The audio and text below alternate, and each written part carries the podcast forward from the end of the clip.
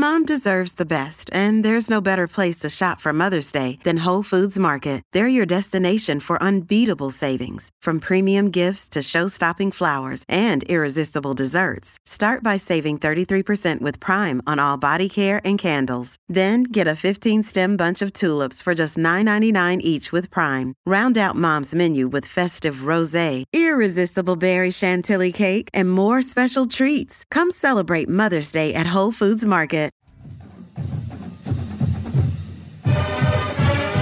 What up, y'all? We are back with another edition of the DNVR Rams podcast presented by DraftKings Sportsbook. As always, I'm Justin Michael. And today we're going to talk about some college football futures. There are some lines out for the week zero and week one matchups over on DraftKings Sportsbook. So we're going to get into that a little bit, talk about uh, some opportunities to make money on some of these Mountain West matchups in particular. Then we're going to talk about the best pizza places in Fort Collins. The Barstool CSU account posted. It was not a good list of their top five pizza establishments. I think some of it was probably to uh, draw an engagement, which they did exactly that. So kudos to them. But I think it's just a fun off-season topic. There is a ton, and I mean a ton, of good pizza in Fort Collins. I actually talked about this for like well over an hour on the Ram Sanity show one time with my buddies a couple years back. But we live in an ever changing world. So I'm going to go through some of my favorites and kind of break down the reasoning. This is this is a layered conversation, guys. You know, when you're talking about pizza, all pizza is good. Even the worst pizza is still better than most things in life. But you've got to factor in taste and quality and convenience and ambiance if it's a sit down spot. So I mean there's there's a ton to go into. So I'm going to dive into all of that.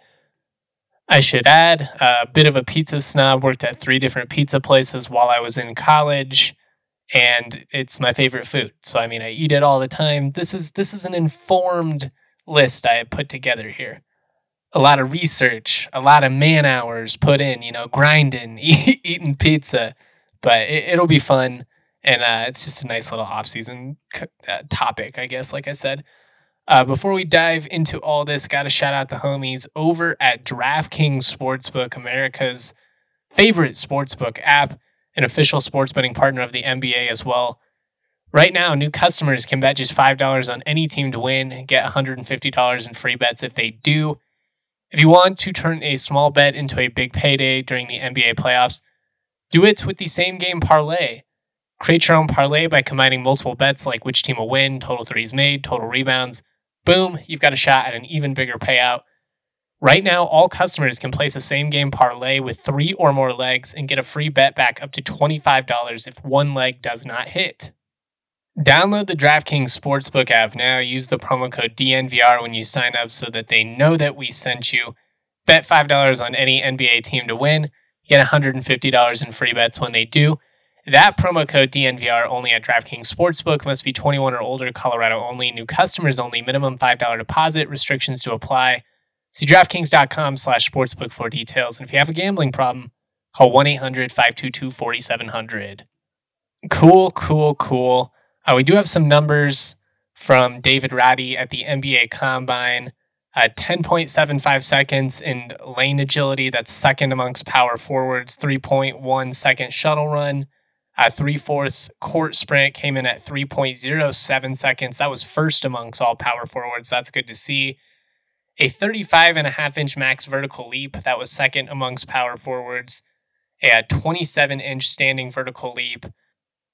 You know, came in at six six, but with a seven foot wingspan. I mean, he has tested really, really well. And he's got a couple of workouts this week. He uh, works out with the Indiana Pacers as well as the Orlando Magic.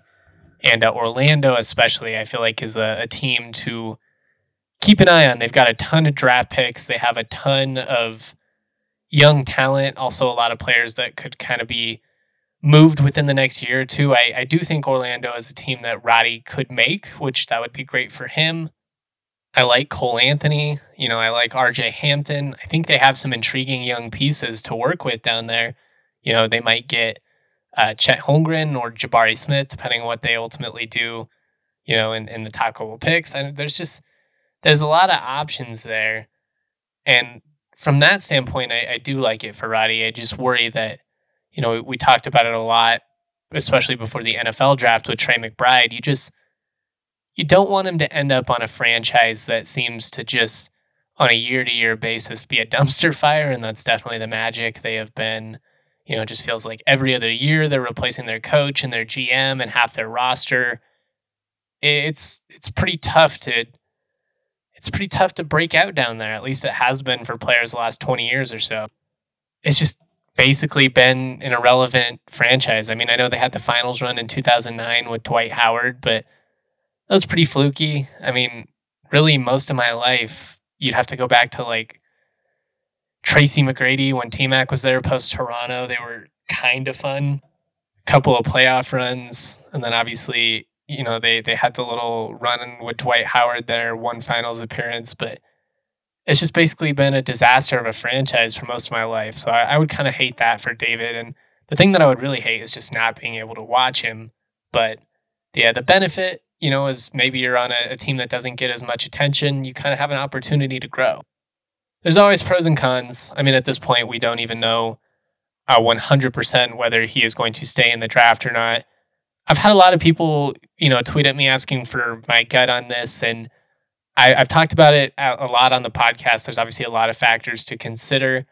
You know, ultimately, if he's going to get guaranteed money, I think that would be really hard to walk away from. And at this point, I think he's cl- a lot closer to guaranteed money than I would have guessed he would be coming into the, the pre draft evaluation process. I do think there's still a chance that he comes back, just given his relationship with CSU, uh, with his teammates, with these coaches. You know, I, I know it left a bad taste in their mouth not winning the Mountain West. They want to make it a run in the NCAA tournament. I mean, these are all things that you know, it would feel it would feel unsettled, you know, or, unfinished, excuse me. And that's kind of one of the things that David talked about on my podcast. You know, he's like, I've never really left anything early, so that would be weird.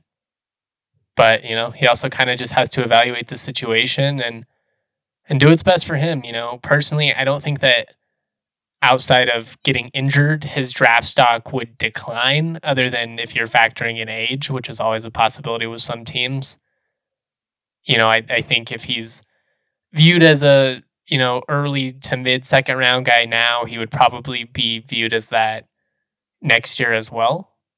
But there's certainly no guarantee. And I mean, as I've already laid out, his numbers were phenomenal and you know, they could dip a little bit, and then all of a sudden you're a, a middle of the pack second round, you know, mid to late second round versus, you know, early to mid. The money changes, the roster security changes as well. I mean, there's just there's so many factors you have to consider, and it's going to be a really tough one for David. But it's also really exciting. I mean, this was the goal, you know. Obviously, they wanted to go further last year than they did, but you know, still a, a six seed in the NCAA tournament. You know, finish the regular season in the top twenty-five. As he said on in a couple of interviews now, you know, the the hope was always to leave CSU better than you know when he came, and whether that's this offseason or next offseason, that's you know going to be true. But uh, we've been talking about this, you know, ad nauseum for the last two weeks or so. So I'm just going to move on. We will monitor it. Uh, David has until June 1st to decide if he wants to come back to school or not. No matter what he decides, you know, Ram fans should be happy for him. And, you know, it's going to be an, an indication of the success that CSU's had as a program these last couple of years. And then obviously, David Roddy individually. I mean, he came into CSU with just a ton of hype. Like it, it's really hard when you are as when you are as hyped up as a recruit as David Roddy was. It's almost impossible to live up to the expectations that you know fans build up in their heads. I talk about this all the time with, with football.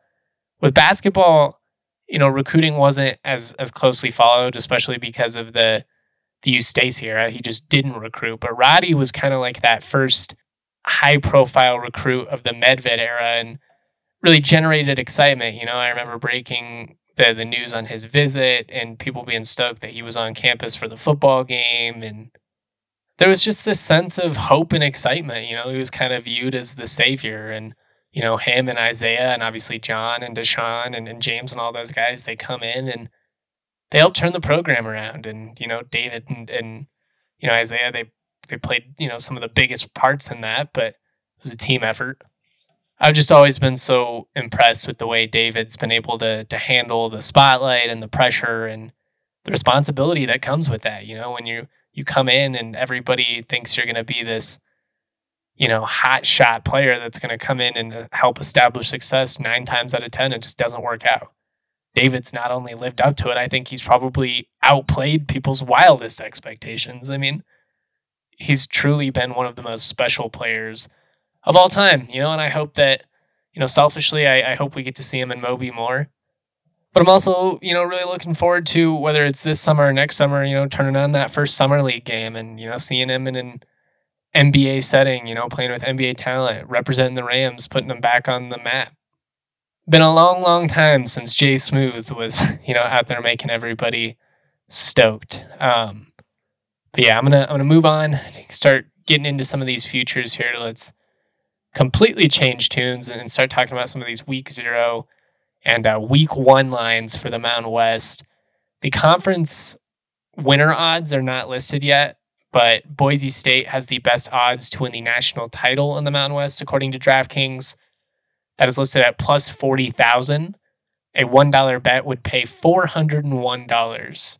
For reference, the uh, second best odds, Utah State at plus 60,000. Fresno State was around there somewhere if you're asking me, you know, team that I think is most capable in the Mountain West, at least in the preseason, of making a, run like that, it would probably be the Bulldogs, man. They returned 78% of their production from last season. That is the most in the Mountain West. They have the best quarterback in the conference in Jake Haener. They did lose Ronnie Rivers, but they still have Jalen Cropper at wide receiver.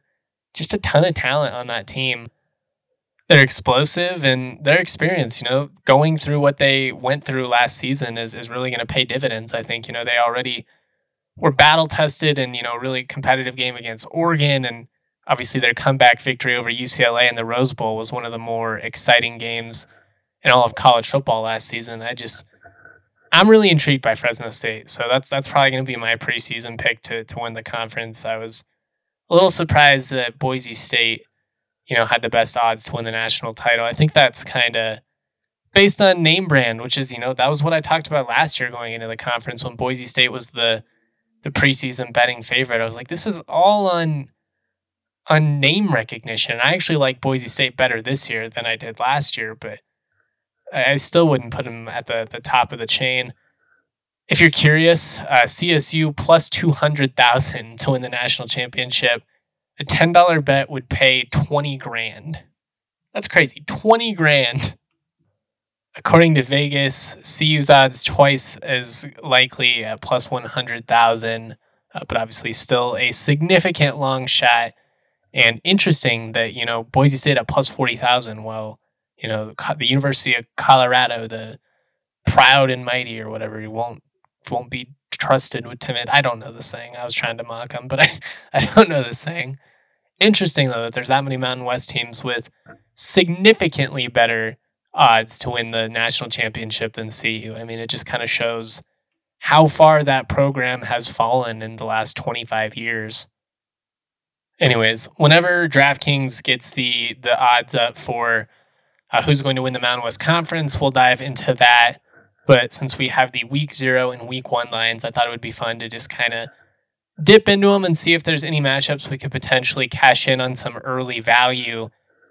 And uh, one of the teams that has really, really has me interested is Hawaii. Now, they only returned 28% of their offensive production from last season, which ties with Nevada for dead last in the entire country. What's interesting to me, though, is Nevada and Hawaii, they both return only 28% of their offensive production. Obviously, Uh, a lot of Nevada's offensive production now representing other schools in the conference, CSU and a San Jose State mostly, mostly CSU, but a couple of guys ended up at at San Jose, a couple of receivers. They also picked up Hawaii's quarterback, Chevan Cordeiro, so they're going to kind of be a hybrid of Nevada and Hawaii.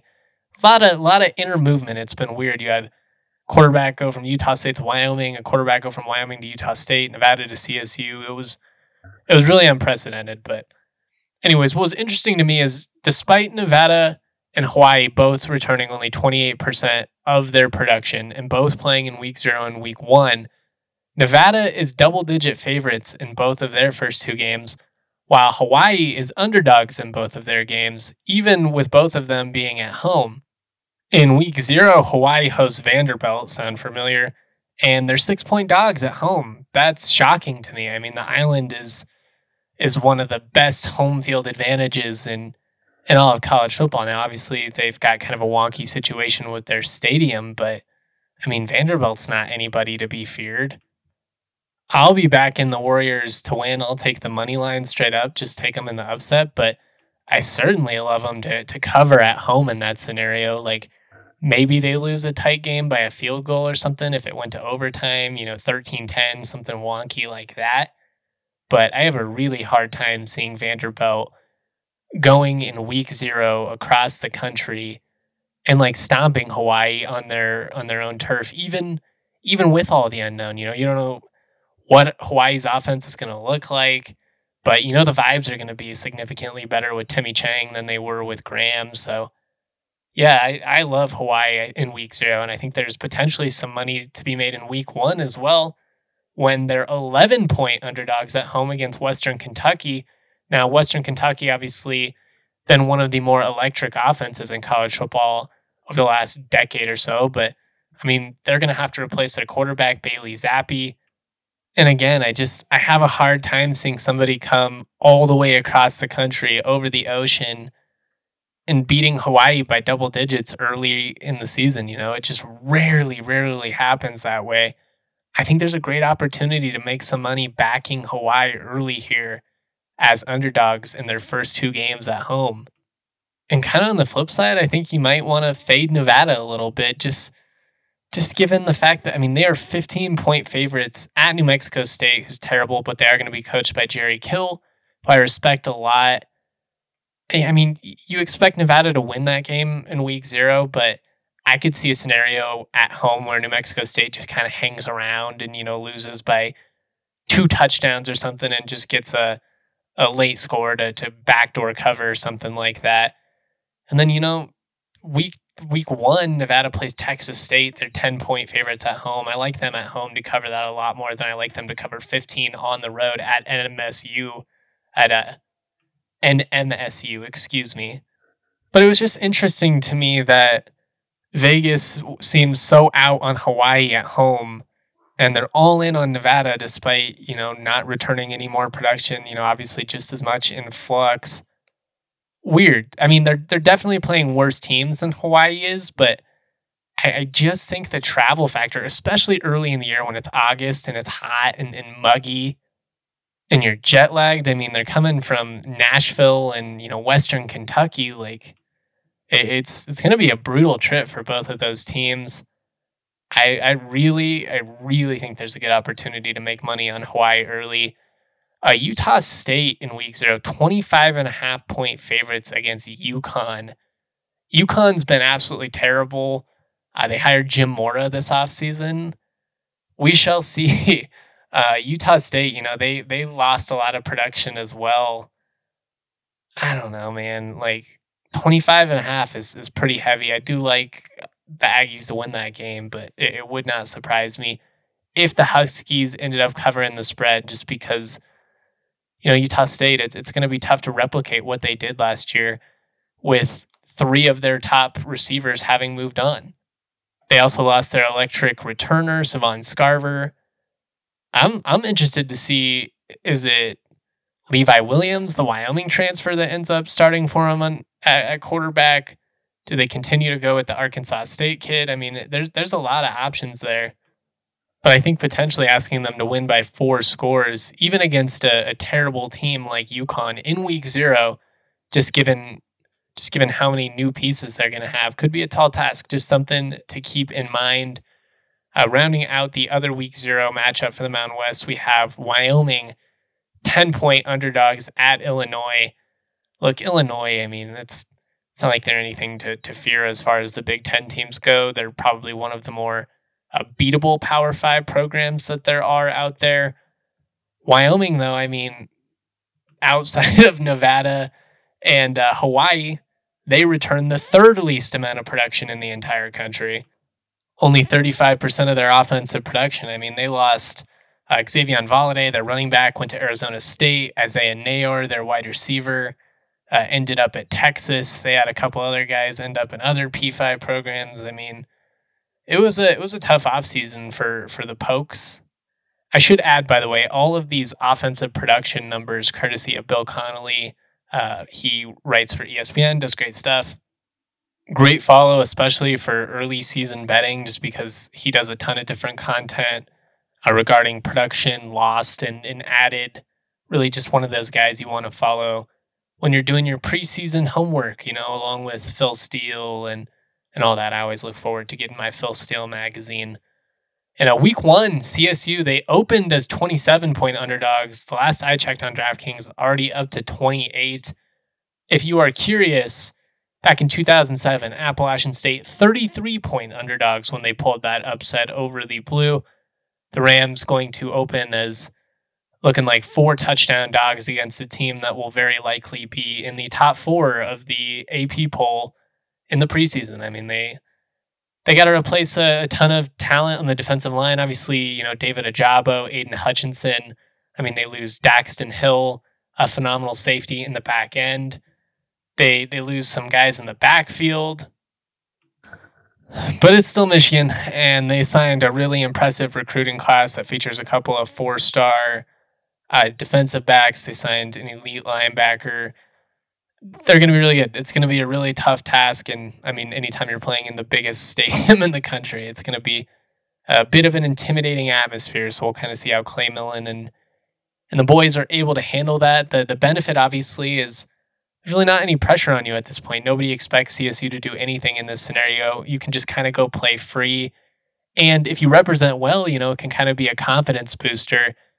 That was one of the things Rashard Higgins talked about, you know, after going down and, and playing Alabama in 2013. You just kind of see, like, hey, I, I, if I can go against these guys, you know, I can go against Utah State and go against Wyoming. You know, if you can go against that type of talent, you can go against anyone. And quite honestly, the, the difference in talent at certain positions, not quite as drastic as, as you might think, where it gets really significant is just kind of the size gap in the trenches, the speed at linebacker, running back. That's kind of where you see the, the biggest difference. It's not necessarily, you know, like CSU's had really elite wide receivers. You know, you can get elite talent at the skill positions in the G5 as well. It's kind of the trenches and some of the stuff you wouldn't quite think about. Week one, Wyoming, after playing um, Illinois in week zero, they will host Tulsa, currently two point underdogs at home. Interesting there. We'll see how Wyoming looks in week zero, but I, I would probably back the Pokes at home in this scenario. Wyoming was terrible in non conference play last year. They, they won a lot of the games, but it was just they they came out of the gate so slow and they they let a lot of bad teams kind of hang around. I'll be interested to see what kind of start they get off to this year. And a week one, Boise State, three and a half point underdogs at Oregon State, potentially chance to back the Broncos. I know CSU fans don't love doing it, but I do like Boise in that matchup. Although I kind of struggle with Oregon State. They were so up and down last year. They lost that weird game to CU, but they beat Arizona State and Stanford lost to Utah State in the Las Vegas Bowl or the Jimmy Kimmy, ugh, Jimmy Kimmel, Jimmy Kimmy, Jimmy Kimmel LA Bowl, excuse me. Know they're a weird team, but I, I do think Boise State, given that they returned 73% of their offensive production, you got Hank Bachmeier back. I mean, you do have to replace Khalil Shakir on the outside, which is going to be tough. But a big year for Boise State. I think after kind of letting the the fan base down if they're not in contention for a championship there, it'll be uh, be interesting to see how uh, how tense things get regarding job security. San Diego State seven point favorites over Arizona at home in Week One. I always love backing the Aztecs against Pac 12 teams. It's a near lock in basketball and football over the last five years. Arizona is going to be interesting. They added Washington State's quarterback via the transfer portal a lot of new pieces. Uh, you know, tough to kind of forecast how good they are going to be, but they have been terrible these last couple of years. One would think probably a nice chance for the Aztecs to pick up a Pac 12 win there early. Week one, Utah State, 36 point underdogs at Alabama. Yeesh. Uh, we shall see. I mean, like I said, Utah State losing a ton of offensive production. I'm a Bama guy. I think Bama's going to be really good. I, I, I mean, Will Anderson came on defensively. Obviously, Bryce Young at quarterback. I really think they were a year early last year. And I know, you know, college football fans hate hearing stuff like that, but they're going to be super good. 36 is pretty steep, though. I, I might be tempted to, to tease the Aggies there just to cover the spread. And we already talked about this one, but Hawaii 11 point underdogs against Western Kentucky at home. Still have plenty of time, obviously, but we're within 100 days of the college football season, guys. I mean, it's going to be here before we know it. Cannot wait. All right, we are going to uh, wrap up here with some thoughts on the top pizza establishments in Fort Collins. Although we're already 25 minutes in, so I might just kind of do the expedited version of this and then rehash it through when I get a guest on later this week. Maybe we'll get Aaron Harris back on to rehash the conversation or Kevin Lytle. I don't know. Somebody who is very familiar with Fort Collins, much like myself. But if you're in the metro area, hit up Sexy Pizza. With 13 years in the Denver community, Sexy Pizza, they are as local as it gets. A hand tossed deck oven pizza with made from scratch each morning dough Choose your own adventure with their wide range of toppings or try one of their signature philanthropy pies. A portion of every sale of these five specialty pies is donated to a range of different nonprofits right here in Colorado. Gotta love that. If you want sexy pizza to support your organization or event, go to www.sexy.pizza, check out their About page for the donations link, see how Sexy Pizza can support your cause. If you are just looking for some grub, though, maybe you're watching the Avs, maybe you're watching golf, there really are no better options in the metro area with a 12 inch, 16 inch, or 18 inch crust. Sexy Pizza is sure to be the right fit. Add on all the fixins with wings, salads, pastas, nuts, dessert options, and more. Don't forget about their vegan options. They've got a delicious 12 inch gluten free crust. You've got yourself a can't miss hit no matter what you go with. Stop by any of their four Denver locations in Capitol Hill, Old South Pearl, Jefferson Park, or Park Hill and if you're out in Trinidad, they just opened a fifth location out there as well. Go to www.sexy.pizza. Check it all out today. All right, all right, all right. Like I said, I think we're just going to do the expedited version. I, I could have gone full nerd mode on this, but we're already like 30 minutes in, and I know you guys are busy and you got things to do. The Barstool CSU account posted a list which included Domino's and blackjack. It it was just not good. It, it was not a good top five list. Now I do think there was some gamesmanship going on here. You know, I think somebody recognized there is there's benefit in in making a controversial list if your entire goal is engagement, and they did exactly that. But I, I just kind of wanted to go through this process and talk about some of my favorite pizza places, uh, give a couple of recommendations. Before we dive into it, though, I do want to clarify I'm not trying to shame anyone here. You know, people can get kind of nasty when it comes to this type of stuff. Like, oh my God, like, I can't believe you would eat, you know, trash pizza like Domino's or whatever. And quite frankly, I'll eat it all. Domino's, Blackjack, Pizza Hut, whatever. There's a place for all of them. I'll eat a Totino's. You know, I, I that'd be a whole nother podcast if you want to rank the the, the frozen pizzas. That's even harder than than ranking the restaurants because there's a lot of different factors to consider. But you know, my point is, I like chain pizza. Is it my favorite? No, but there are times where I just want a cheap, fast, you know, convenient option, and that's you know what Domino's and Blackjack and all those type of places are on top of that, you know, I, I, grew up on all that kind of stuff. So nostalgia seeps in and it, it makes me happy. But I don't know. I just, I don't understand why everyone has to go get so hostile when it comes to this type of stuff. You see it with fast food debates all the time or beer. You know, some people like, I love Coors Banquet beer. I also, you know, I'll, I'll drink a Budweiser. I'll drink, you know, a, a fancy lager or, you know, a, something seasonal too. But I just don't know why everyone has to get so nasty about it. Or like the the In and Out debate, you know, people, oh, In and Out's so overrated. And is In and Out the best cheeseburger that I've ever had? No. But is it a really good option for five bucks? Yep. There's layers and, and nuance to all this. And I think at times we try and make it too black and white. That's all I'm trying to say.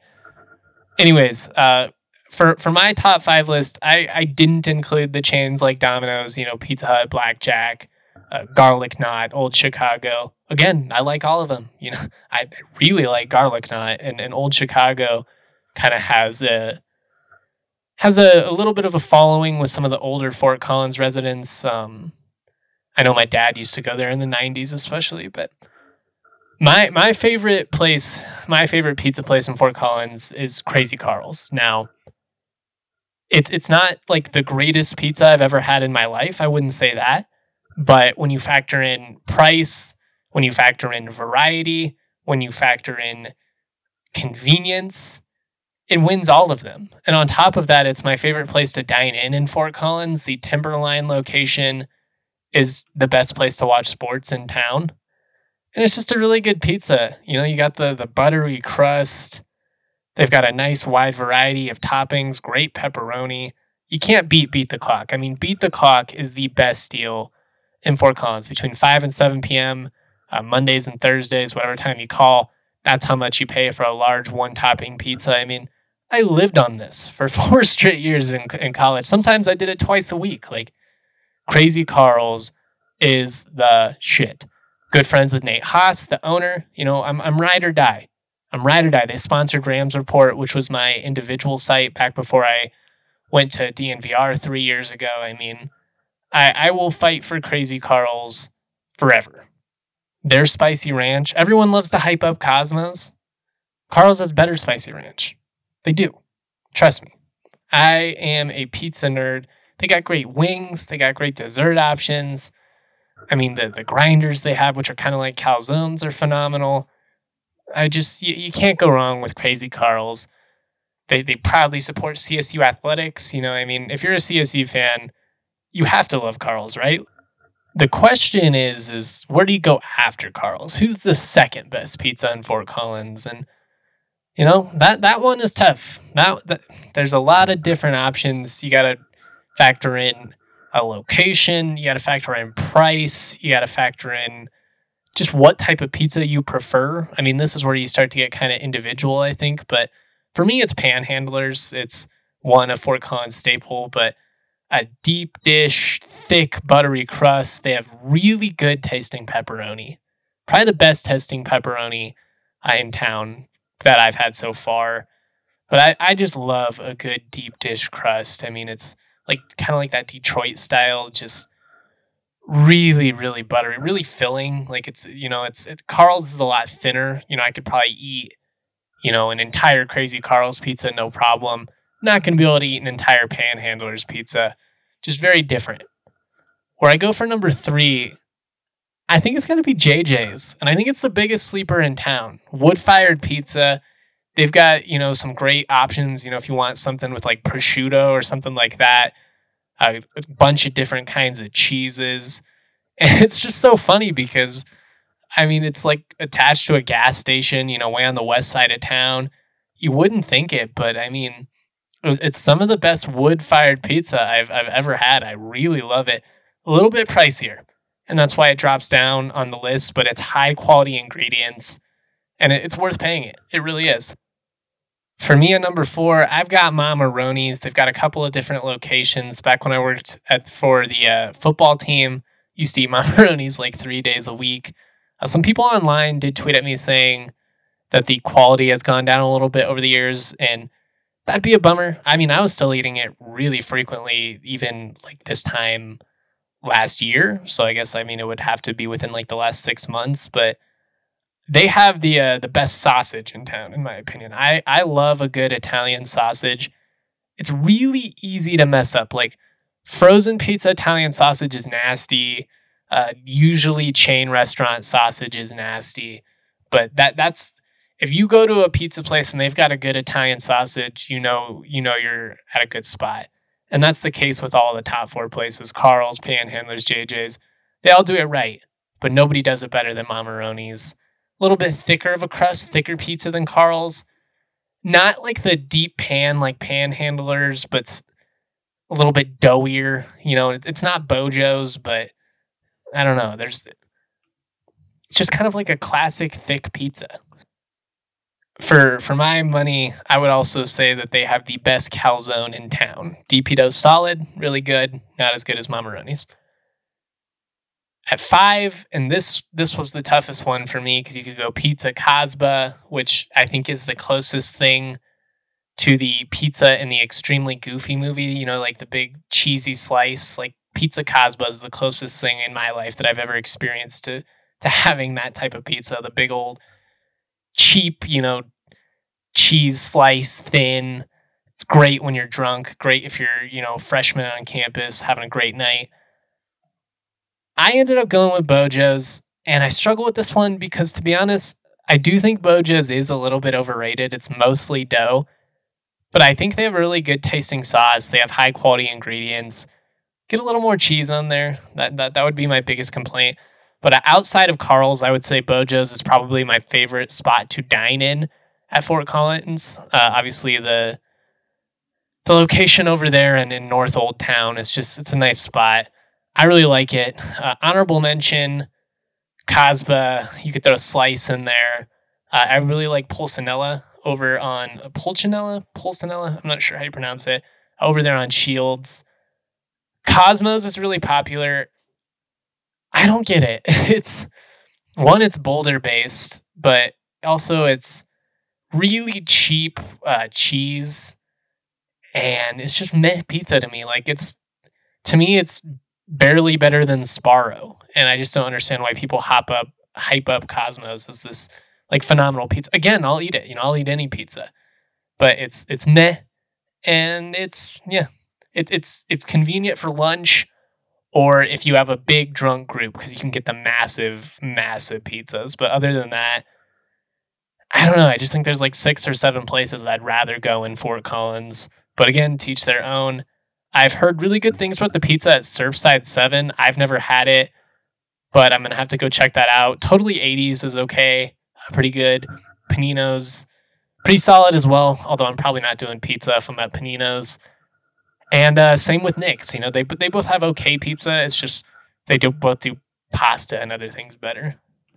Anyways, those are my favorite places in Fort Collins. If you disagree with me, you are wrong. Probably a better conversation to do with someone because then you can debate and like go back and forth than me just kind of ranting. But I am a pizza nerd, and uh, anytime you guys want to talk pizza, I'm always down. Always down to meet you for pizza too. Like if you're ever like, hey, Justin, you want to meet up in Fort Collins? Suggest a pizza place. The odds of me coming will go up significantly. All right, that's what we have for today's podcast. We will keep you up to date throughout the week. We're going to have fun with some off season content. Um, been working on some long form written stuff, position previews. Excited to get some of that out this week. I know I've been a little bit light on the written content these past couple weeks, but that's the thing about doing the, the long form stuff is it just it takes time you know you don't want to just rush it all out for the sake of getting it i'd rather you know deliver you guys as much quality as possible but um, like i said that's all i have for today go avs would love to see nazem kadri score another goal and uh, put that trash franchise in their place i really hate the blues i don't know what it is about st louis and the blues but i cannot stand them to like a personal level. Like it's, I, I don't know, I just can't stand them. So go Avs. Uh, if you live in St. Louis, I hate your city. Sorry, not sorry. Much love. Peace. Peaches out of Palisades, sweet as mama's marmalade. This shit sound like summer days, the windows down on harmony. The family band sing harmonies, my daddy played the drums. My mama slapped that bass, my sister sang these songs. Dancing under canopies, we thank the trees for all their leaves. We are just some drops of water, together make up seven seas. And one day I'll be like my father, one day I will learn to breathe. I'm choking on the thought that I am not the man I wanna be. I got blood on my shirt, like I wear my heart on my sleeve. She said I look good in red, but that went straight to my head. So now she She's rocking my tees, tucked into new Prada jeans. And we ain't spoken a month, but I just saw her last week. The lipstick stain still on my cheek like we ain't talk enough. And we always seem to laugh but never nod at us. So the future's looking grim, it's kinda ominous. And this song ain't about love, that'd be too obvious. See, this is more about lust and all of my misconceptions. And this is more about me and all of my self deception. I'll tell myself a lie 100 times, don't need corrections. But every night I pray to God, I hope I learn my lesson. And the peaches out from Palisade. And they sweet as mama's marmalade. And this should sound like summer days, the windows down on harmony. The family band sing harmonies, my daddy played the drums, and my mama slapped that bass, and my sister sang these songs. Dancing hand in hand, we were tripping two left feet like a middle school slow dance. No one knew how to lead, but I'm still thankful for these days, they put a smile on my face. Flirt with me when you're bored, that's what I'm here for. Talk to me softly till I get a little more attached to the fact that you reply so quickly. Dash and retract only when you get sick of me. Sit back reminiscing back to when I got them digits. I swear I need a witness or somebody quick with pinches. I was out there floating, all them feelings felt indigenous to places I don't visit. Heart eyes when I'm grinning, heart eyes in them emojis. You said you won't be on me, I said you won't be lonely. You can count on me like a bank teller counter. Ain't never felt prouder, never holding back. Don't got a front when I'm around her. I wanna listen more, like maybe I should say less. I'm not sure to make an album, this is just my best guess. My best friends are producers, send me beats, I bump the playlist. Imagine all the hours Ableton was stuck on repeat. All for me to rap about some girls who didn't like me. SB404s and stupid bars, all wrote on loose leaf.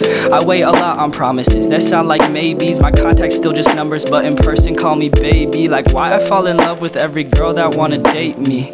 Introspective but scatterbrained on the daily. I'll make a tape with the homies and rap the same thing. I know it's just rhymes, but it sounds like everything. And the peaches out from Palisade. uh-huh. And they sweet as mama's marmalade. And this shit sound like summer days, the windows down on harmony. The family band sing harmonies, my daddy played the drums, and my mama slapped that bass, and my sister sang these songs. Dancing hand in hand, we were tripping two left feet like a middle school slow dance. No one knew how to lead, but I'm still thankful for these days, they put a smile on my face.